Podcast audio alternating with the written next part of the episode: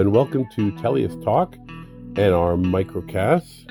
Today I will be sharing a short devotion on 1 Corinthians 10, verse 12.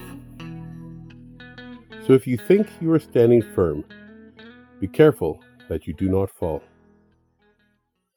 We're all vulnerable to something. What is your temptation?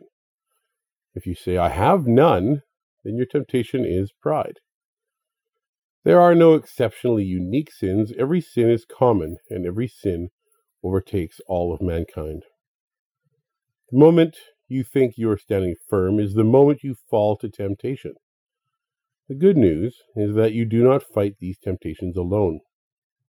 Every time you are tempted, you go through four stages of sinful desire stimulation, imagination, justification, and activation.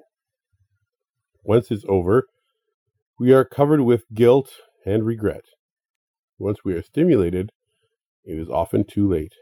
We must decide ahead of time what we need to do to thwart the things that draw us in. James chapter 4 verse 7 provides two key suggestions for us in these situations. First, submit yourself to God. Ask him to take control where we cannot. Romans 6 verses 12 and 13 say that we should give ourselves completely to God. Our whole body is to be used as an instrument to do what is right. We need to pray continuously that God will take control of those parts of our bodies which lead us into sin, describing our sinful desires explicitly to Him and the excuses we use to continue in our temptation.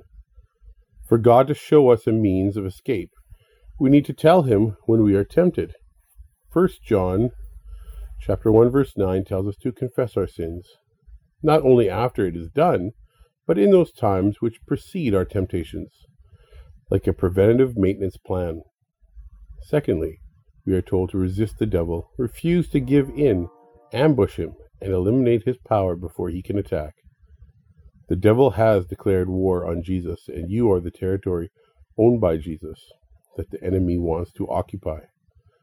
Everything he can do to ruin any influence we may have for God, he will do.